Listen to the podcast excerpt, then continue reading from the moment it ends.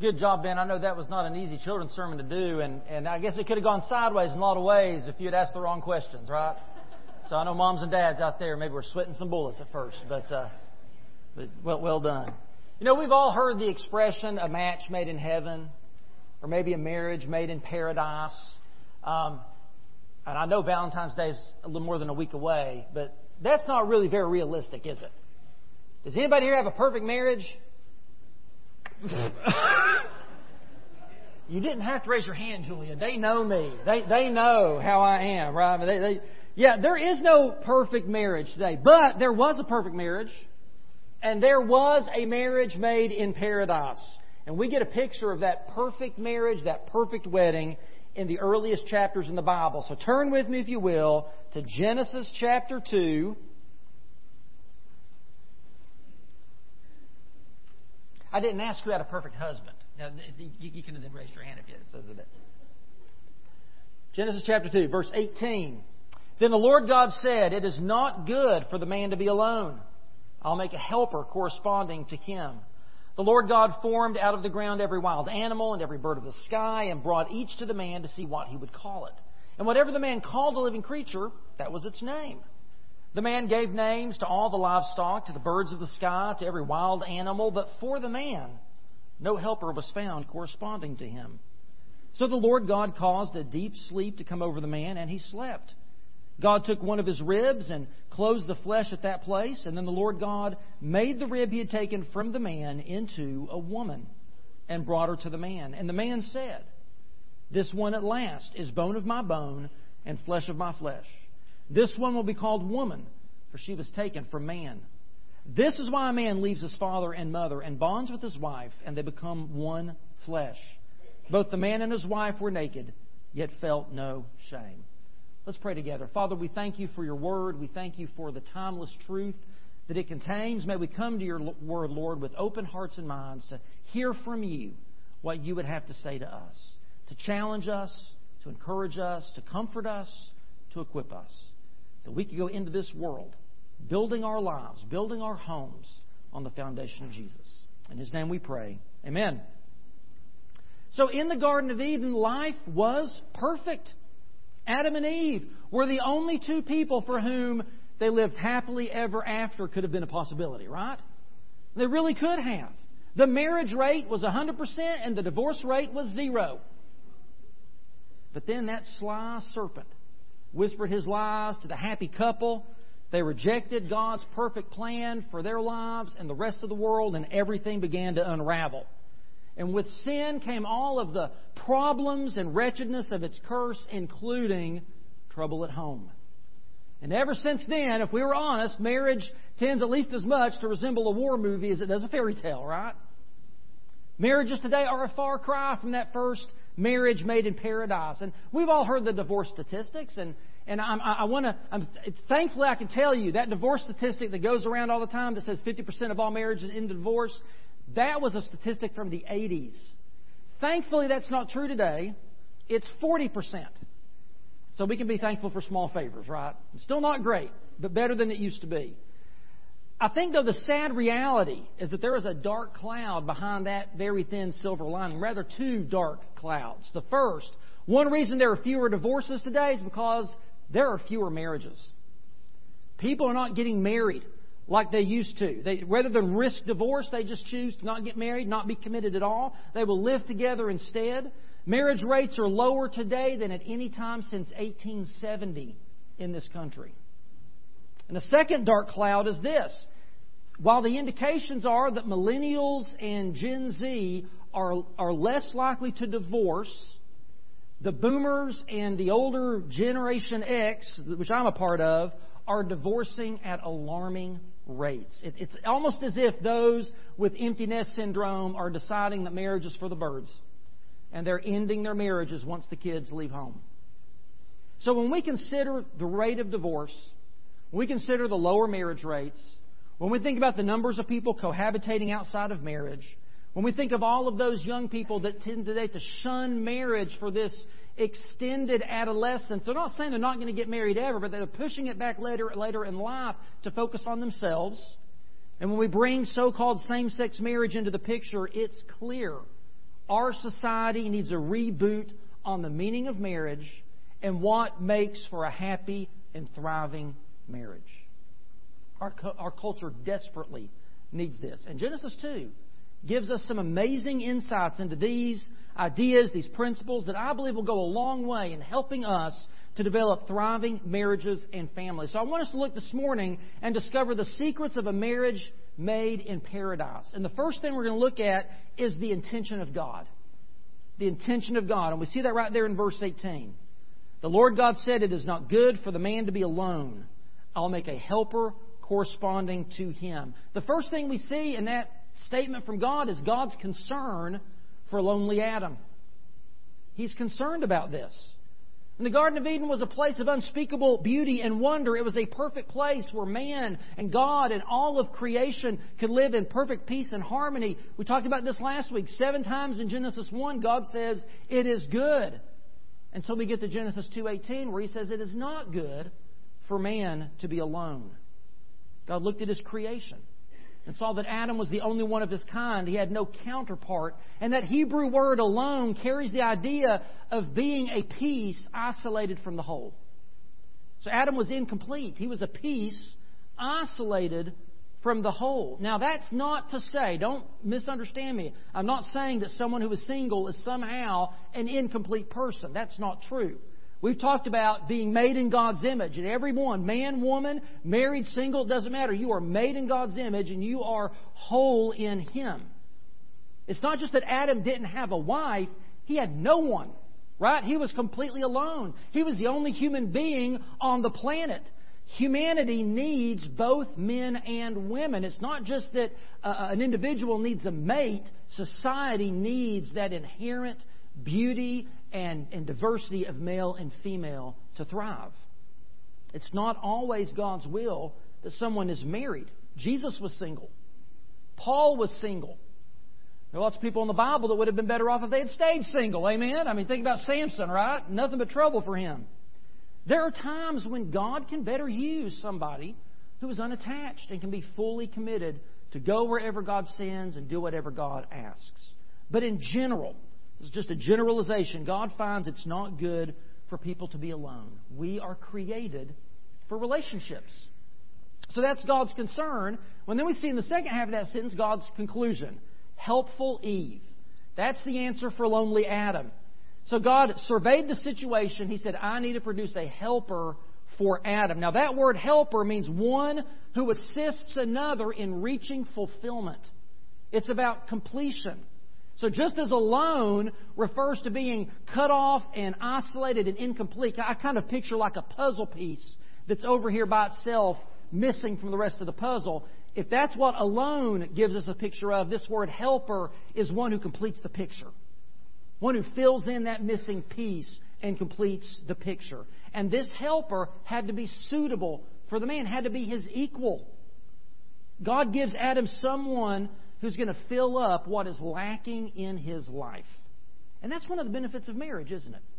Husbands and wives complement one another. Uh, there are so many things that Julia excels at where I lack, and, and a few vice versa, not, not many. I'm a bit more adventurous. She is a lot more organized. I thrive in large group settings. She excels in small group and one on one conversations. She's far more intuitive than I am and picks up on people's feelings. Uh, she's a great cook, and I'm a great eater. So that works out real well. She's my proofreader, my editor, my sounding board. She keeps me grounded and organized and, and helps me to pace myself so I don't burn out too fast. And she's a fantastic mother. Now, I'm still trying to find out what I bring to the table, but I am a blessed man.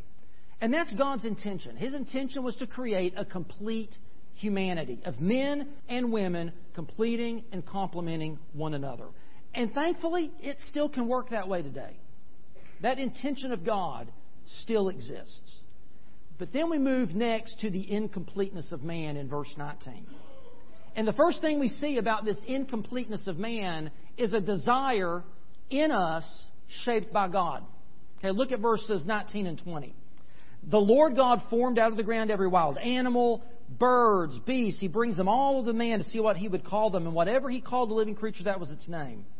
And the man gave names to all the livestock, the birds, every wild animal, but for the man, no helper was found corresponding to him. Now, when you read this account, at first glance, it almost seems like Eve was an afterthought. I mean, did God really think that Adam would find a helper suitable for him among the animal kingdom? I mean, I know that every Disney princess has an animal sidekick, right? And I know that dog is a man's best friend, right? But certainly God knew that a trip to the zoo was not going to do it for Adam. He needed somebody else. Eve was not a plan B, was she? No, obviously not. God had a purpose in this little exercise for Adam. It was to awaken within him the desire for a companion. This was for Adam's benefit. God knew all along what he was going to do. And so Adam sees these animals filing past him, and he notices that every one of them has a mate. And it dawns on Adam that he does not. He's alone. He's the only creature like him. This was God's way of showing Adam his incompleteness. It was God's way of stirring up within Adam this natural desire, this God given desire to look for a member of the opposite sex for companionship. That is a desire that God has planted deep in the human heart. Now, as a dad of a daughter, I'm not too crazy about that idea, right? I mean, it's the, the idea that someday daddy's not going to be enough for my daughter is a hard pill to swallow. But that's God's design, isn't it? There comes a day when mom and dad aren't enough. That's as it should be. That's part of that transition from childhood to adulthood. And there comes a time in most people's lives when they begin to feel that yearning for a member of the opposite sex to settle down, to build a family, to establish a home.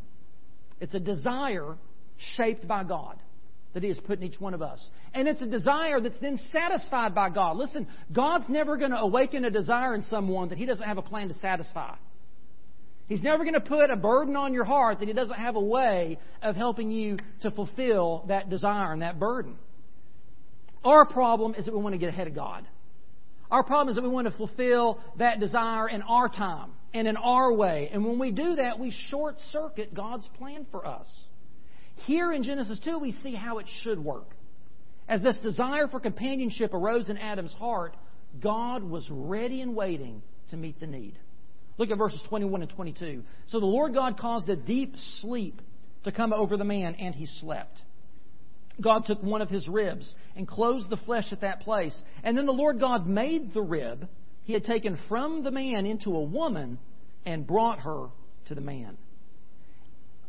Can we first just acknowledge how easy Adam had it? He didn't have to go fill out any online profile at a dating website. He didn't have to go out there making the dating circuit. No speed dating for Adam. He didn't have to ask someone to fix him up. I mean, guys, Adam never had the stress of having to ask a girl out and risk rejection. He didn't know that. Adam had it so easy. In fact, he went to sleep and slept while God did all the work. And he just woke up and there was his wife. I mean, he had it pretty easy, right? And he had no competition either. Adam was literally the best looking man around. God handled all the details for him. He was totally uninvolved. Now, obviously, we don't have it that easy today. But there's still a truth here for those of you who may be looking for a future spouse. Rather than worry or stress about that, rather than settle for less than God's best for you, be patient. Trust God. Prayerfully seek His will. And make sure that the heart you're pursuing is someone who's pursuing the heart of God. And we trust God just as much as with Adam to meet us, to, to, to, satisfy that need in our hearts. And so here God puts Adam to sleep, performs the first surgery by taking one of Adam's ribs from which he would construct the woman. Now, last week I talked a little bit about this that, you know, God, God formed the clay like a potter and made Adam. God knits us together in our mother's womb. And I talked about how the Hebrew word here where he made Eve is that word constructed, like a builder constructing a temple. And I missed a golden opportunity to plug one of my favorite hobbies up there. So it's like God is putting Eve together like Lego bricks, right? That, that resonates with me. If you've ever had surgery, how many of y'all have had surgery? I'd say a lot of people. Is it a walk in the park?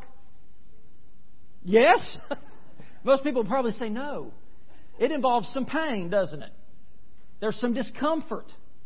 Listen, any relationship worth having is also going to have some pain and some discomfort with it. Because a relationship of marriage forces us to consider someone else's needs before our own, to make sacrifices out of love for someone else, to put someone else first. And let's be honest, that can be hard, and that can be painful, and that can be uncomfortable to do, can it? Because our natural bent is towards self centeredness. And just as it takes time to recover from surgery and to adjust to a new reality, the same is true with marriage. But it's worth it. It's worth it because marriage brings wholeness, it brings life, it can bring healing into our lives. Now, you may be wondering as we look at this scripture, David, do you really think that God took a, a, a, rib from Adam and made Eve? I mean, did God really do that? Listen, if I believe that God could speak the cosmos into existence, if I believe that God could take a lump of dirt from the ground and shape it into Adam, why would I have a problem in believing He could take Adam's rib and build Eve from it? I don't have any problem with that. I believe that's what God did. Now, did God have to do it that way? No. God can make whatever He wants, whatever way He wants it. But I think He created Eve from this way because of the powerful symbolism that it has for us today. I, I tell every couple that I marry this that here, God is painting a picture for us of how marriage is to work. Eve didn't come from Adam's head to rule over him. She didn't come from his feet to be trampled on by him. She came from his side to stand by him as his equal. From under his arm to be protected by him. From near his heart to be loved by him. It's a beautiful picture of marriage. And that's God's intention for marriage. There's both a theological, spiritual aspect, but there's also a practical aspect to marriage. There are practical reasons why nearly every civilization until today has defined marriage as one man and one woman committed to each other for life.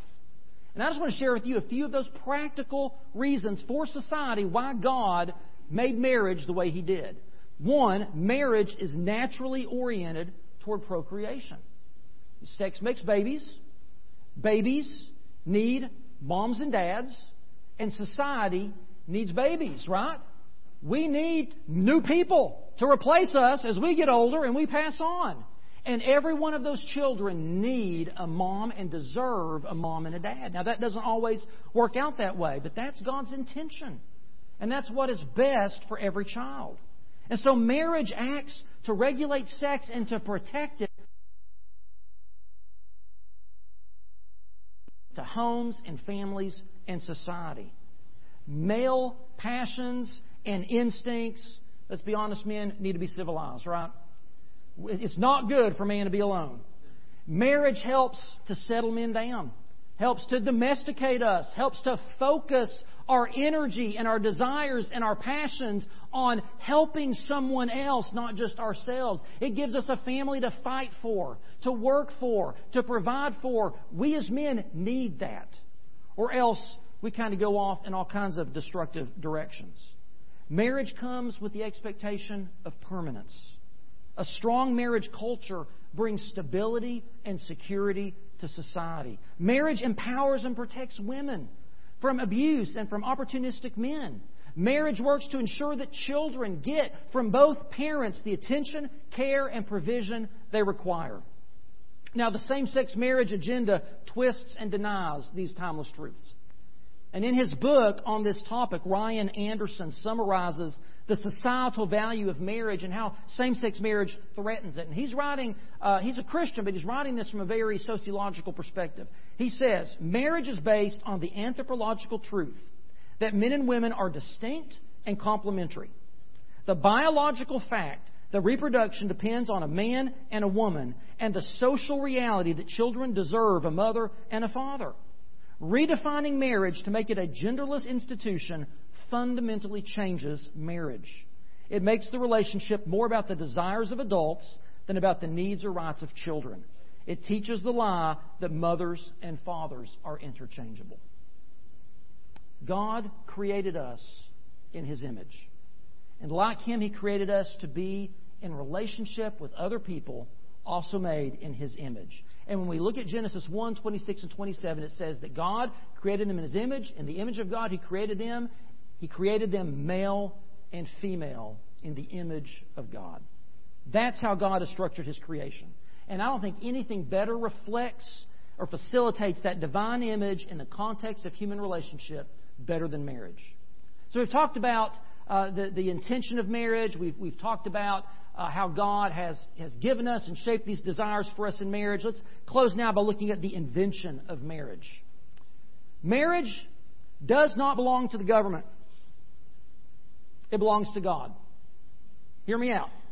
It was His idea, He designed it, He created it, He knows best how it works. And the testimony of Scripture is that marriage does not belong to the state or to society, be defined however they please. Rather, the Bible identifies marriage as, as belonging exclusively to God and established by God. The state is to recognize it and protect it, not to establish it.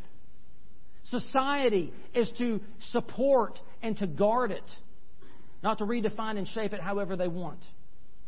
And, and, and, the sexual revolution has turned those tables, treating marriage as something the state establishes and the church merely recognizes.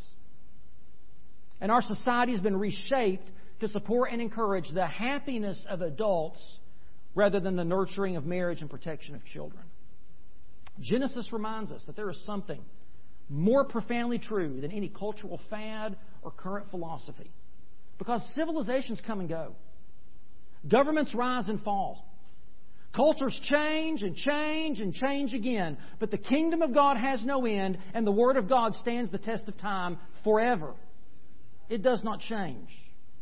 And here in Genesis 2, all the way back to the beginning of humanity, we see that. And we see here the very first wedding. So I want us to end by looking at the essential elements of what constitutes a biblical marriage that will reflect God's glory and empower our families to thrive from the start. The first we see here is that marriage involves a response. Look at verse 23. And the man said, This one at last is bone of my bone and flesh of my flesh. This one will be called woman, for she was taken from man. So again, Adam woke up and he saw this beautiful, perfect woman standing in front of him.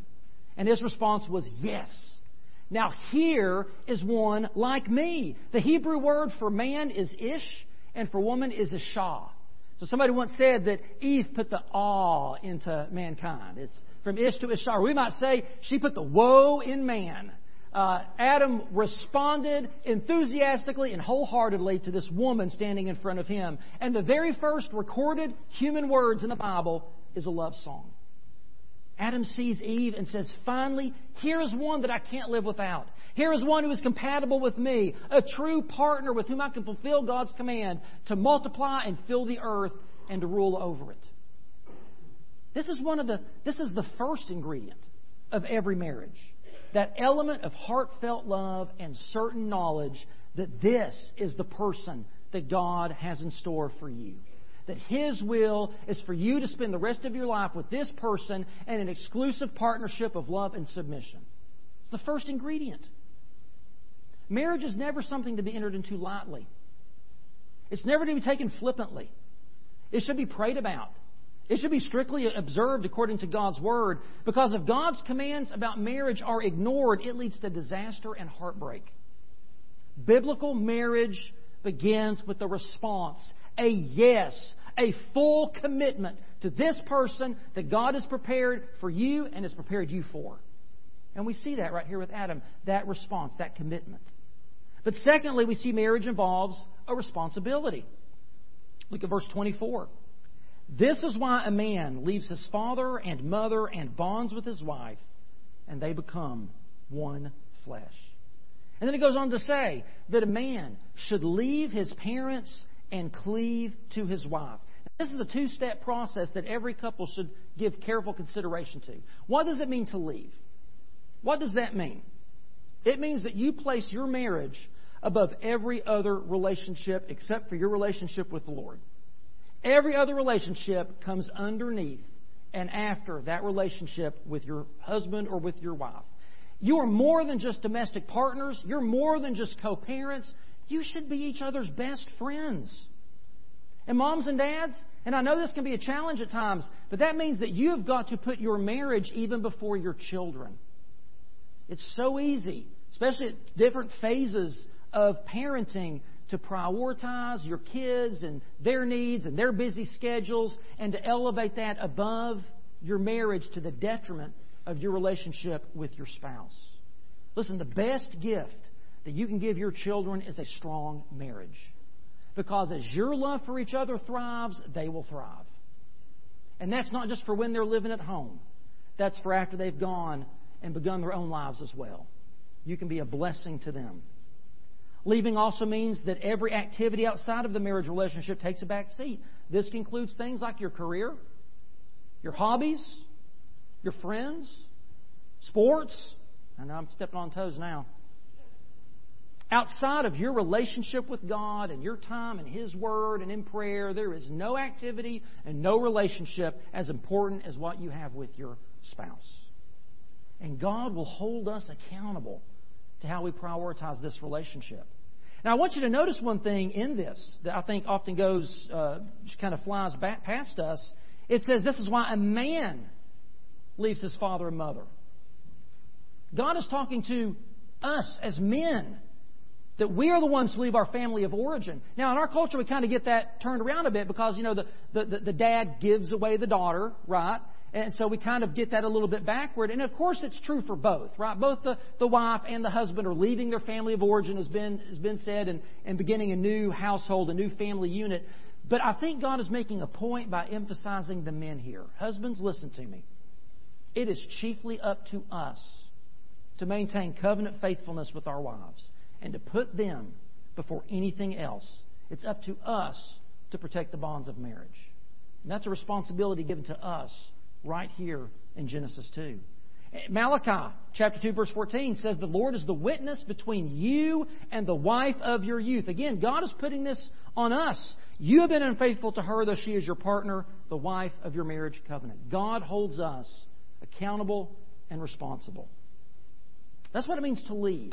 What does it mean to cleave? Well, that word means to adhere to, to stick to, to be bound together by a strong bond. And this cleaving isn't an instant process. It doesn't happen the minute you say, I do. It begins at the marriage altar, but it continues to the deathbed. It is a lifelong process. Cleaving is about having an absolute commitment to one another, which is something very lacking in our world today. The leaving is sort of the negative aspect of it, the cleaving is the positive. The leaving is the forsaking all others, the cleaving is that I am devoted and committed to you. I think this is one of the reasons that marriage rates are declining today and more and more people are living together because there's this, this attitude, this mentality of, well, you know, let's just try it for a while.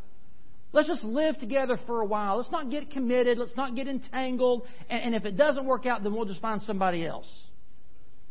That is a far cry from what God intended. Cohabitation is the attempt at the leaving part without the cleaving part. And it's incomplete. And it doesn't work. We need to understand, and especially young people, we need to understand cleaving is not a passive thing. It doesn't just happen. It's the result of hard work. A marriage is only worth the effort required to maintain it or to save it. And when people just cohabitate together, there is no commitment. There's no leaving, there's no cleaving, there's nothing to maintain, there's no effort that goes into it. Marriage takes work. Amen? It takes effort. It's like trying to maintain your physical home. Requires work. If you just do nothing and let your house go, it'll end up falling in all around you. And the same is true of our marriages. We have to put effort into it.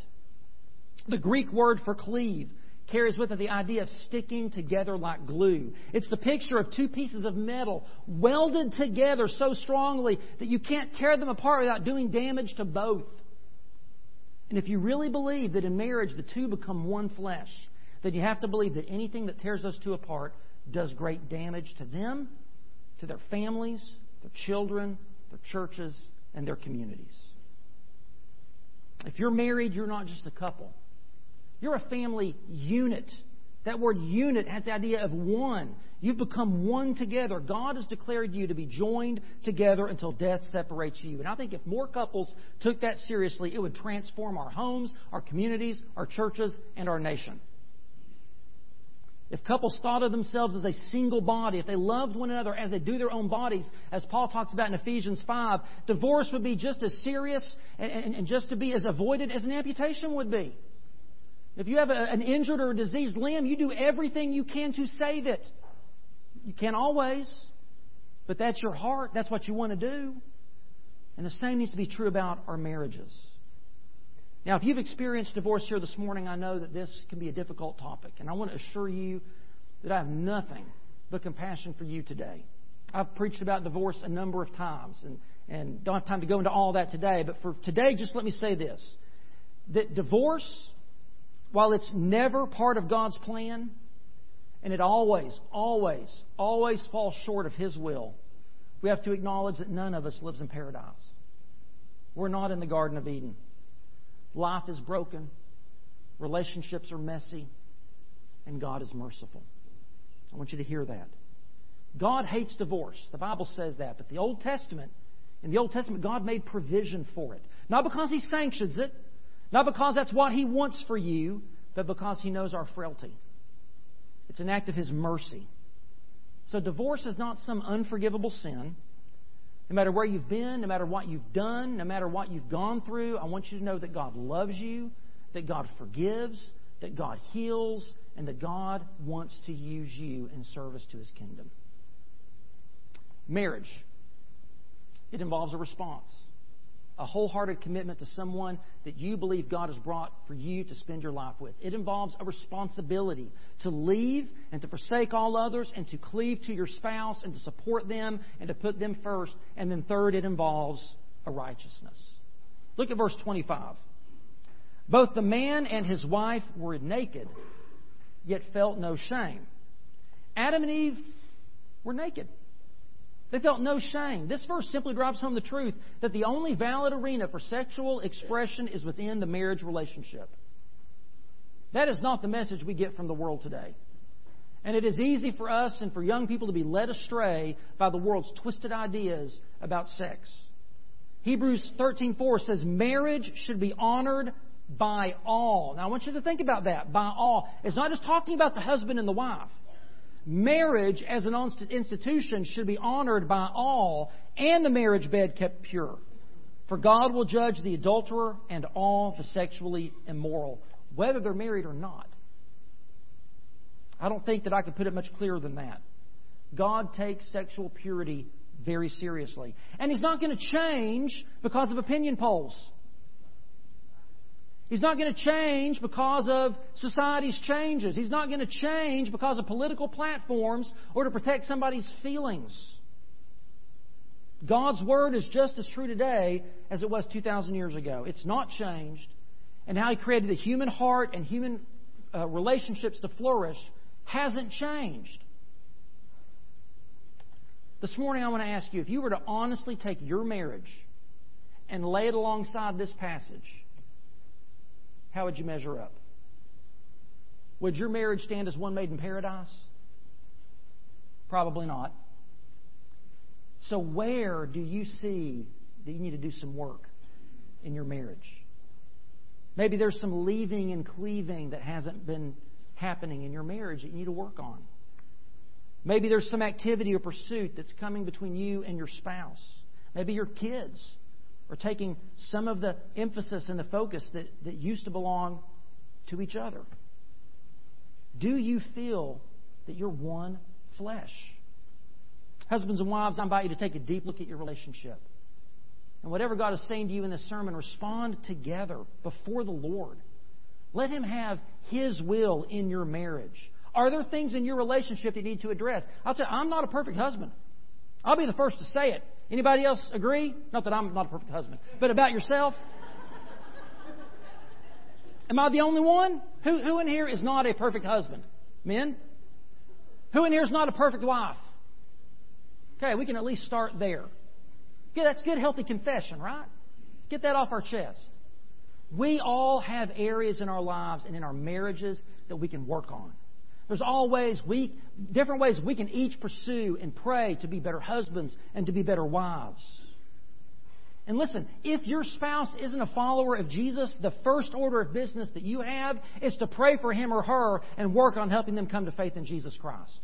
That's the first place to start in your marriage. And if the sizzle's begun to fizzle a little bit in your marriage, pray and ask God to restore the passion that used to be there. I mean, it happens. And, and, it's something that God can help with. And it's something that takes both of you to focus on. Give your marriage to Jesus. Let Him fix what's broken. Let Him strengthen what's weak. Let Him take what's good and make it even better. Maybe this morning you're not even married. You're thinking, David, this sermon's just, you know, what, what does this have to do with me? But maybe you are concerned about your future. You're concerned about, is there somebody in your life in the future? Who will that person be? Uh, bring that need to the Lord. Again, bring that desire shaped by God to the Lord. Let Him work to satisfy it. If you're single, or maybe for whatever reason you're single again, maybe there's an area of your life that you just know needs to be brought to the Lord today, whatever that might be. And whether you're married, divorced, single, widowed, like me, you may just be worried in general at the direction of our culture and the attitude there is towards sex and sexuality and marriage today. Listen, there is much that you can do to proclaim and display the truth about marriage. There's much you can do to honor marriage, as Hebrews 13:4 says. It's not just married people that can do that. Single people can honor the bonds of marriage by being by pursuing purity and holiness, by praying for and encouraging those you know that are married, by standing against the twisted thinking in our world today about how God has created us male and female and how we relate to each other. Please understand, God has a plan for everyone here today. Every one of you. Whether you're married or not, whether you have children or not. And that plan may or may not involve those things. But I guarantee that God's plan for everyone here today does involve Jesus. God's plan for everyone here today involves salvation. God's plan for every one of you today involves sharing the gospel with those who are lost and making disciples from all nations. That is God's plan for each of us. For some of us, He gives us a spouse to help us accomplish those things. For others, He gives us other means and other avenues and opportunities. It's in God's plan, it's in God's will. Will you surrender to His plan for your life, whatever that may be? To work on your marriage, to pursue some burden that God has placed upon your heart, to strive to be the best man, woman, child of God that you can be, to be someone who encourages and ministers to other people? What is God laying on your heart today? Maybe God's calling you and your family to unite with this church, or God may be calling you to salvation today, to come into a love relationship with Jesus Christ. That is the most important relationship any of us can ever have. Let's stand together and pray. You respond as God leads you today. Father, Lord, we thank you for the gift of marriage. Lord, we thank you for the gift of procreation. Without that, none of us would be here today, Lord. And we thank you for the men and the women, the moms and the dads, the grandparents that have been in our lives, have been examples for us. Not examples of perfection, but examples of humility examples of confession and repentance and forgiveness, examples of patience and long suffering. God, we thank you for the legacies that have been laid down before us. God, help us to strive in the power of the Holy Spirit to leave that kind of legacy for those that come behind us, God. Forgive us for our sins and forgive us for our failings and forgive us, Lord, for where we don't live our lives according to your will and plan. And God, help us to to leave those things in the past and to press on toward tomorrow to be better. Men and women, sons and daughters, husbands and wives, friends. God, help us to be better for the sake of this world, for the sake of those who are lost and dying, for the sake of those who are hurting and broken, for the sake of those who are wrapped up in guilt and in, and in hurt and in bitterness that, that have a difficult time forgiving those that have hurt them, God. Help us to come alongside them as representatives of your presence and your peace to help them to know you and to love you and to follow you every day of their lives. Whatever you're speaking to our hearts individually, as couples, as families, God, help us to be obedient to your Spirit. In Jesus' name we pray.